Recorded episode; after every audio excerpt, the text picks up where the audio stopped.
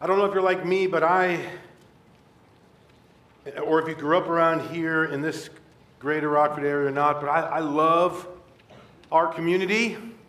I love this place called Northern Illinois, bordering beautiful southern Wisconsin. I, I have fond memories of this place. As a kid, I, I, don't know what it is, but places sometimes can have a, have a smell to them. I, I mean, I, I have distinct memories of this creek area that I would play in as a boy all the time, right down off of Spring Creek, not off of Spring Creek, don't get me wrong, behind Eisenhower Middle School. There was a creek back there we lived in, we lived near there, and I would ride my bike down the road past all these neighbor houses and play in this creek as a kid. And I just remember just the smell of some kind of bush or plant or flower that I never was able to peg. And we moved away and, and lived in several different places and came back nine and a half years ago. And we were walking as a family through our neighborhood in the ledges, and there it was. And I said, Kids, do you smell that? And I'm like, what is wrong with dad, mom? I, and I don't know what it is, but there's just this, there's this, there's this love of a place. And I've, I've been able to live in Texas. I mean, I like the barbecue, but uh, I lived in California. It just smelled like smog, really uh, Great Britain, three, four summers in Michigan. But man, I love Winnebago County. I love Boone County. My wife was raised in southern Wisconsin. This is home, and it matters. Place matters.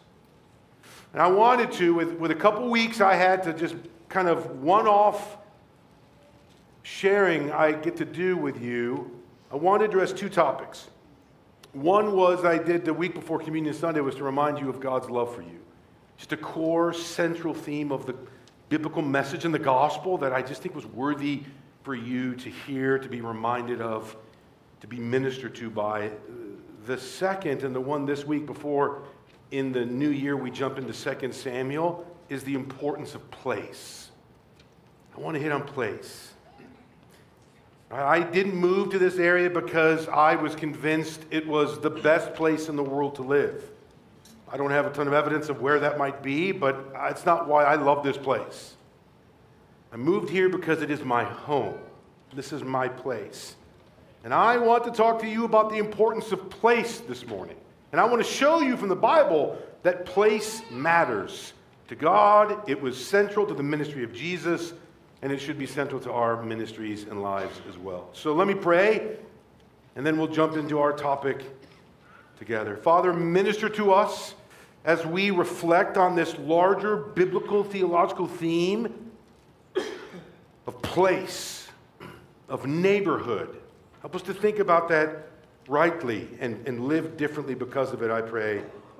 In Jesus' name, amen. So I want to give you two biblical theological truths and then I want to reflect on that for that third point where we just kind of extended reflection on application for our lives. Here's the first. When Jesus commands the church to love your neighbor, he is talking not only about a people, he's actually talking also about a place. Now, you remember King Jesus gave the church three commands love God, that's upward, love neighbor, that's outward, and love one another, that's within the church, that's inward. That's just a real clean way of seeing the three ways that God expects us to love as He loved us. But Jesus gives this command to love your neighbor, and I want to I want to explain that. The Bible defines neighbor of, of God's people, and I'm, I'm thinking even just about all the way back to the Old Testament.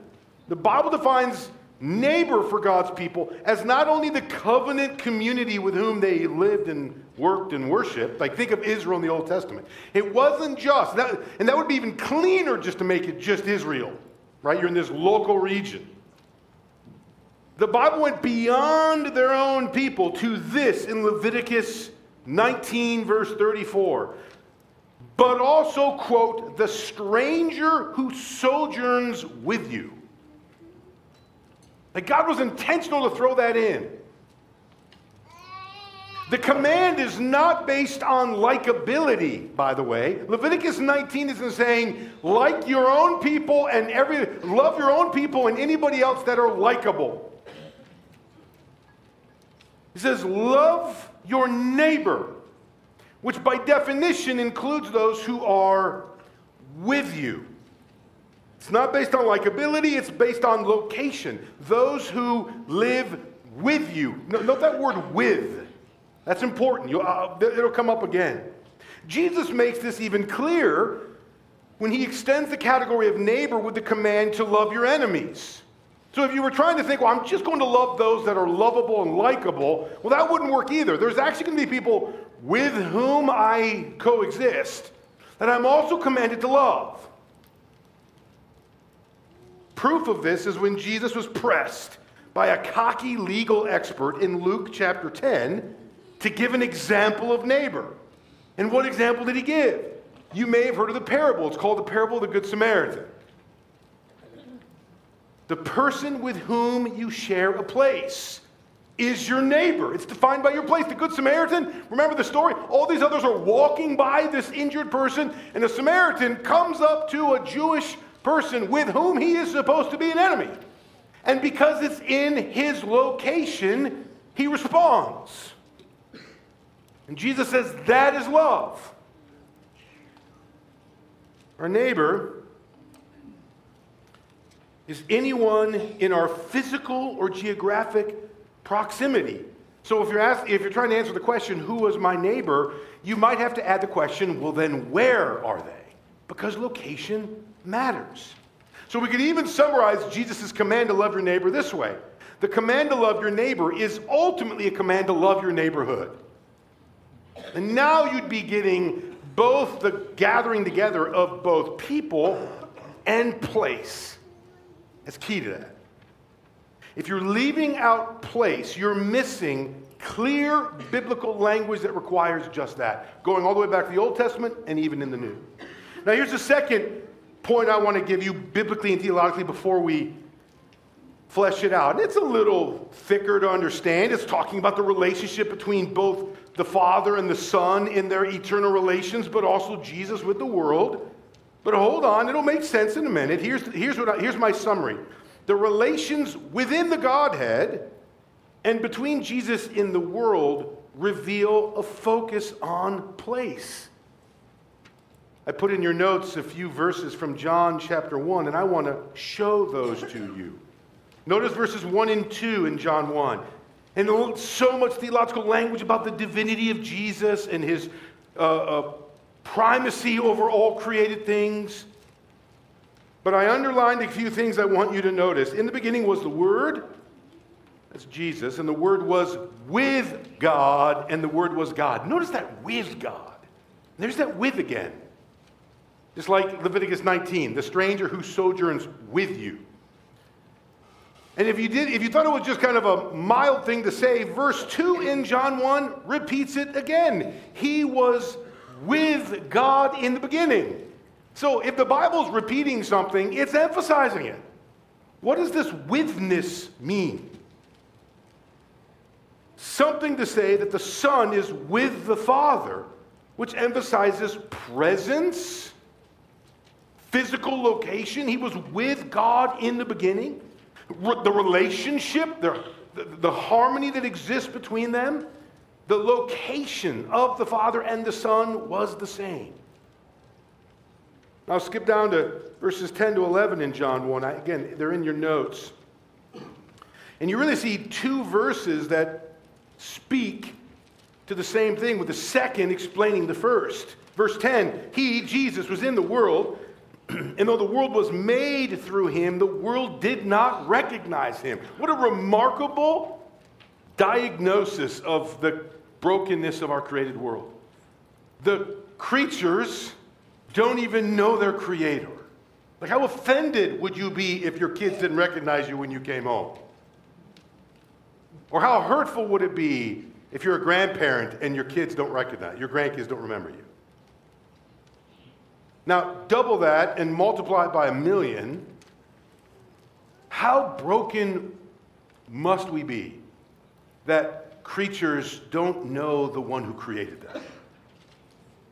But then he says something significant in verse 11, and I underlined it for you in your notes that his own, which he mentions twice, he says, verse 11, he, Jesus, came to that which was his own, and his own did not receive him. Now, this is, it gets a little nerdy, but it, hold on with me. English doesn't have, it's not a, it's not a gendered language that we can d- designate, but in Greek, there's actually three different genders masculine, feminine, and neuter. The first, his own, is neuter. The second, his own, is masculine. All of that to say, this is what verse 11 is saying. He, Jesus, came to his own creation, and even his own creatures, his own people, did not receive him. Notice the emphasis on not just people, but place. God came to his own place, the world he had made. That is a fascinating focus on place. The, cre- the Creator is coming to his creation. God's focus on his created world teaches us something important we fall into real danger when we separate spiritual things from the created physical world. There's actually heresies in the early church that did just that. They spiritualized in such a way that they denied physical creation. God came not only to a people, praise be to God, but he came to a place in fact, by the end of the story in the book of Revelation, God is literally coming to the place he had fully intended from the beginning to be a dwelling made for all his people. God came to the home he had made for you and for me and for him. Can feel that importance of place. Last one, verse 14 in John 1. The Word became flesh. We've spoken on this before a few years ago now when we worked through the Gospel of John, but that is a very harsh, base way of speaking about a person. It, it, it speaks of their most physical reality. You don't say man or woman or person or dude, right? I mean, you're, you're talking about them as you, you think, look at, look at that piece of tissue. Like, that's just a weird way of speaking. Like, why would God, when he's describing the incarnation, describe it in such harsh, almost medical terms? Notice the physicality is the focus. There's also resonances as a, to what would later be, is that that word is the closest to a word like carcass which projects the reality that Jesus came not to be served, but to serve with his ultimate goal of dwelling and uniting us to the Creator with his death on the cross. But just feel the, the, the, the physicality of that depiction. The Word became flesh. Jesus fully entered into our physical reality in every way. and did what? Verse 14, and made his dwelling among us. How many times have we seen with us or among us in these few verses? What does that say? Jesus became our neighbor. So there are those two truths. When Jesus commands the church to love neighbor, he's talking about not just a people, but a place. And even within the relation of God the Father and God the Son, or the relationship between Jesus and the world, place matters. Now, what does that mean for us today? I would want to say that the thrust of the command to love your neighborhood is this grace seeks a place. The grace of God was never just a theory, never just a good idea, not just an idea to believe or a doctrine to hold to, not a marketing tactic, not even just a biblical truth to articulate. The grace of God was the incarnation of God in a place. It was the physical Jesus coming and relating, living, and dying for physical people with the full intention of dwelling with us forever. Welcome to Christmas. Welcome to the celebration of Advent and welcome to the gospel message. And if we're hearing it rightly, welcome to the mission of the church. That we, the, notice it didn't say the Spirit of Christ. What is the church called? What's the metaphor for the, for the church? Is it, are we the Spirit of Christ? Are we just a fellowship? We're the body of Christ. Isn't that interesting? A physical denotion. We are the body of Christ who are on mission display God's love and grace and truth where we live. Now, I want to reflect then for a few minutes on the relation between Jesus' command to love our neighborhood and the contemporary American community in which most of us live. I'm no expert on some of the things I'm going to talk about, but I'd like to wrestle with them for us. Most sociologists would say that America is the only suburban nation in the world. What I mean by that is, following World War II, Americans migrated from inner cities and from rural areas based upon the help of 13 million soldiers after World War II receiving loans, low cost loans from the federal government. And they migrated, as one author puts it, in a collective effort to live a private life. Americans wanted well stocked homes and freedom from uncomfortable interaction with the obligations of others. And if anything, after 75 ish years, we would have to say that in this country they succeeded. What cemented this move was single use zoning ordinances that were copied and enforced all over this country, prohibiting the stuff of community from intruding into residential areas. In, in subdivisions of post World War II America, there is nothing to walk to. There is no place to gather. The physical staging of our neighborhoods virtually ensures immunity from community. So, walk with me through our neighborhoods. Not, not all, some living in rural environments, maybe some living more directly in a a neighborhood in a city proper, but just think about what you normally see in this greater area. First, that single use zoning, right? All the houses, not with storefronts and other things, but all the houses jam packed in one place, which requires you to drive everywhere. Would you want a pizza with single use zoning? With all the onions on one piece? No one would talk to that person. and all the black olives on another. And all the pepperoni on another. Is that all you want your pizza? Well, that's what you've got your neighborhoods with all the homes in one location, and all the commercial in another location, and all the industrial in another location. So it's all separated, and limited access can happen without a much greater effort. Think about cars. How much space is wasted with parking lots? Parking lots everywhere. And most humans have experienced life and community on foot.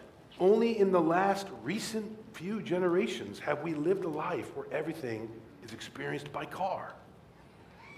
Think about the way, the, the, speed of things how your community is known with little flashes driving by at 35, hopefully, maybe 45 or 55. Have a huge, much bigger region that you can cover, and little nooks and crannies are unknown. When we lived in Scotland, for example, for three years, we only hired a car, as they would say, if we were going on vacation. Well, that would be a few times total, maybe five or six times in three years, we rented, hired a car. The rest of the time, we walked everywhere. You just get to know a place. You get to know a people. You get to know which side of the sidewalk to go on because there's crumbles on the other side. You get to see people in all these organic ways that will not happen in Buicks and Chevrolets. It just won't. Think about our homes. We've moved from building front porches to beautifying back decks. What, what do we put on the front? A massive garage, at least three cars, to make sure there's a lot of gap between me and any of my neighbors and a beautiful back fire pit sitting there for my own entertainment with the people of my choosing because the last thing I want to do is have to talk to a neighbor. How has that worked? Do people feel more bonded? Do they feel more secure? Has it lowered rates of anxiety and depression? Does socialization happening easier? Again, just think about in at least the Western world, we are a novum, a unique reality that no one else has experienced quite like us. What have been some of the results? One would be the increase of something called a non place. That's actually a technical term. I've got a few books on this. It's a fascinating area of topic. A non place is an area where your purposeful intention is to be function and not people. So, like, here's an example waiting for an airport, uh, waiting for a flight in an airport, right? Who wants the guy that wants to talk to them on the seat next to them? Like, you're thinking, why is this guy talking to me? Right? Or who's going to be willing to start a conversation with somebody? Like, hey, where are you going? Like, you would probably feel this sense of, why is he or she talking to me? This is a non talking place.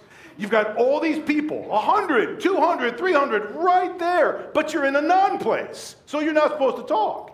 Here's what's happened in our culture of isolation we've expanded the number of non places. My kids still give me a hard time if I'm at Schnucks. And I asked the lady, so, hey, what, you know, you, you got a long day? I mean, do you get off soon? My kids are like, my goodness, Dad, what are you doing? You like, they think you're like going to waiting in the parking lot for the poor guy. I'm like, he's a human. And he, maybe his feet are tired. And he's scanning my food that I'm buying for your mouths. And while he's doing that, I can at least say, What's your name? You worked here long? How's it going? Because no, because I guess the shopping market's a non place. But of course, now we just replace workers with self scan. So I really don't have to see people. Just think about how many places you go to week in and week out, week out would by definition be non places. Talking would be considered rude or a little bit inappropriate. Think about how that limits normal human action. Strangers are to be feared, people are to be avoided, not befriended. Safe zone shrinks to your yard, and get this anybody raised previous generations, you have to actually set up a play date for your kids to play with somebody. I mean, when I was growing up, I would get on my little red BMX and I would just ride to friends' houses. I don't know if you know Rich and Sharon Holman. I spent way too many hours in their house, as they themselves would say. Several times, Mrs. Holman, they're, they're at Fairhaven now, sweet brother and sister of ours in this church, they would, they would say, Mickey, are you ever going home? I'm like, well, it depends. What's for dinner, Mrs. Holman? and if she said it was her meatballs, I'm all in. I'm like, would you call my mom and tell her that you're inviting me over for dinner? okay, but tomorrow night you need to eat at home. Yes, Mrs. Holman. Right? If my mom was going to find me, she'd be calling neighbors, friends. I might be three miles away. Imagine that today. Like, just imagine today riding your bike three miles from home without trackers or heli- helicopters flying over, security guys with little things in their ears looking for the kids who are simply doing what? Playing with friends and their bikes in neighborhoods. Now we have to set up a play date. Seniors have no help unless it's a family member. We even have to outsource care for our seniors by having senior citizen communities. Isn't that interesting? Since there's no actual community around them, we have to make a community that is paid for so that they finally get somebody to care for them. As if the teenage kids in the neighborhood can't mow a yard or can't rake leaves. or can't bring in groceries or shovel a driveway. Here's another fact that's kind of scary. Statistically, once mobility became the norm in the United States, about 20% of the population changes residence every year. Hear this about the United States. This is, so it might not be the statistical average in our community or where you live, but statistically in the US, every year 20% of people change where they live. That's, that's hard to build community in that. It's hard to be known and have friends going way back. When I go visit to bring them up again, Rich and Sharon Holman, Sharon Holman and Rich have known me since I was five. For almost 45 years, they have known me, and I have known them. And when I sit and talk with them and pray with them, it is like old friends. They know my family and my family's family and all my friends because we have been bonded for moving toward half a century. How do you do that if you're living somewhere else all the time? This leads to a third result is that the public characters common in towns of old get replaced. Who are the people that know all the stuff in a place? Maybe more common in a small town. Now it's just the malls or the restaurants, right? It's all marketed now. It's not the people, it's not the long timers, the, the moms and dads, the grandmas and grandpas of a community that shepherd the next generation, that remind it and tell it of its history. I don't know if you know my uncle Ron, Ron Wait. He, uh, was a state rep for 30 years and probably been on every possible board you can imagine. His family moved to this area just shy of 200 years ago. And if you want to see somebody who loves Boone County, it is my uncle. And my kids probably have a master's degree now in the history of Boone County and Belvidere because of riding through town and every farm What happens when Ron is not there? Who passes that on? Are there neighborhoods and communities where there's none of that? To pass that on? That's, that's, this is biblical language. The Apostle Paul talking about communion, Uh, uh, what I received from the Lord, I pass on to you. Where is that? Multi generations loving a place and the people in it. Finally, what happens in this design of a culture is the loss of informal public places for life together. Increasingly, citizens in America are encouraged to find their relaxation, their entertainment, their companionship, and even safety almost entirely in the privacy of their homes, which have become more a retreat from society than connecting to it.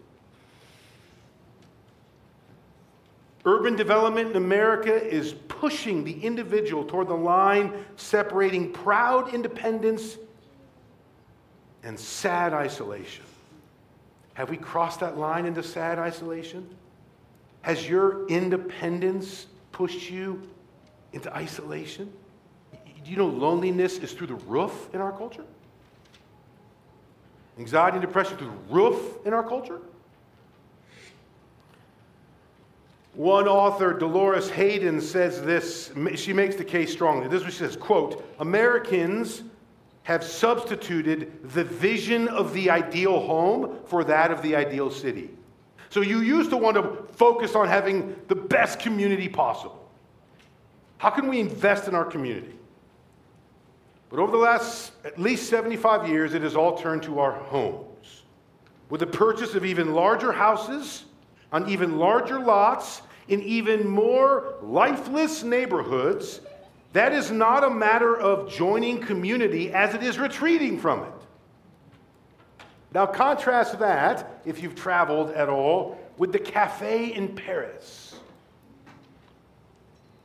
or the pub in London or the Biergarten in Germany. Those aren't just restaurants like going to B Dubs and watching a game or going to Jessica's and having a meal. Those are organic dwelling places where community comes together. How do we do that around here now? Probably by entertainment, which is way more work, way more cost, Like, you know, you, we all got to have a perfect house because usually whoever is coming, we assume the queen is coming to, or the king, right? So we got to have a perfectly clean house. You got to have a, have a meal. It's got to be scheduled three weeks out. Versus after work, it, I mean, when we lived in St. Andrews, it would literally be I would walk by the central pub, and inside, like clink, I'd hear clink. And I'd walk in with my Bears hat. I really fit in the British culture really well. With my Chicago Bears hat and my flip flops. And there I was with everybody from the community. And I might have not, not, one pint or any food at all. But in there was the people from the community. And you could be in there for 45 minutes or you could be there for four hours. Because it was an informal public place for life together. Where is that now? Ray Oldenburg talks about three places that are essential for a healthy community, and he ranks them. And I have that in your notes there. The, the, what he calls the first place is the home. That's the place for prospering. Think of the young family, think of the child, think of the elderly that needs to be warm and a place to sleep and place for food. The home is the first place, essential to a healthy human. The second place he calls is work. That's the place for production. If the home is for prospering, work is for production. So you contribute, you earn income, you serve in some capacity for the greater good. But the third place is the informal place of public life, the place for public interaction.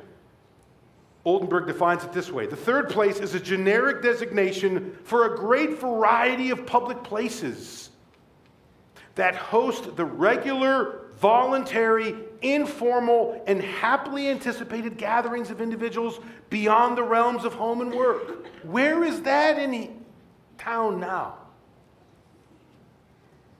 Your backyard? Do people have access to that? If somebody would swing by, how would you feel? Where does that happen? I was talking to somebody in our church who works in the food industry. He was saying that the fast food restaurants, when they were designed 25, 30 years ago, assumed 75% of people would eat in the restaurant and 25% would do drive through. That is totally switched. 75% of almost all the fast food places in Roscoe Rockton is drive through, only 25%. So they're way downsizing hiring for cleaning trays and wiping tables because they don't need to and they're upticking. I mean, Chick fil A knew this and actually has two runways for food. I mean, you got two, two lines go. They got they meet you out there so the line is short because you got hordes of people running through because there's no informal gathering. Brothers and sisters, how do we love our neighbors and love our neighborhoods when we're in our Chevys and around our cool fire pits in the backyard? and our kids do not know how to socialize with other people. It's not an option that we can redo roads necessarily and change zoning laws. We need God's mercy. We need His cleverness to think about what it means to love our neighborhoods now, which is going to look different than if we were in central London or if we were living around the corner from a cafe in Paris or if we were the manager of a beer garden in Berlin. Let me give you three thoughts of application to this that I would love for you just to be thinking about in your own lives as Christians, as neighbors, as co workers, as store owners, as city planners, as county board members for human flourishing. Number one, place matters. We've seen in Scripture it matters remember the biblical story. God created an uncultivated garden that he commanded humans to cultivate. The word culture comes from cultivate, same root. And what is the image of that garden in Revelation? It's a garden city. You think about that? Like God intends for us to go from an uncultivated garden to a garden city. Again, don't think city like a mega city. Think of just a culture, a town, a small town with people talking in a school, in a playground, in a beautiful park, in a walking path, and people talking on front porches. That could be in a town of 2,000 or 2 million. But it's cultivated. Place matters. It matters to God, it matters for human flourishing, and it should matter to us as Christians. The second would be, and I think this stems from love your neighborhood command, is cultivate your place, whether that's rural Boone County or Rockford, my hometown where I grew up, Roscoe Rockton, South Beloit, or Clinton, Wisconsin, Beloit, Wisconsin, Janesville, wherever, Machesney Park, Loves Park, wherever you're living, cultivate. There's that Genesis image. Cultivate your place with purpose, with beauty, and with humanity in mind. And last, you've heard it said, love your neighbor. But I think ultimately, what our Lord was also trying to say is love your neighborhood. That you've been sent there. Even in that same hometown that I grew up in, this greater Rockford area, with the scents and smells that I remember as a young boy, this is my neighborhood. And I am called to love the Lord my God and to love my neighborhood as myself. And I would hope that as Christians, we would think winsomely beautifully about how to do that well. Let's pray. Father, thank you for the be- beautiful message of the gospel. And you loved this place. You, you made it and called it good. And you designed us to be a people in a place. And when you speak about the beautiful new creation of all things, it is both a people in a dwelling place with God. Of all humans living today, it should be Christians that love place as much as you do and that cultivate place as you've commanded. Help us to love our neighborhood. Help us to let the grace of God manifest itself in the physical ways that we see Jesus embodying in his own life and ministry. And thank you that he came to our neighborhood and invited us to be his friends. Help us to live that way with renewed understanding, new biblical lenses to see the importance of place in the way in the places that we live. Pray all of this in Jesus' name. Amen.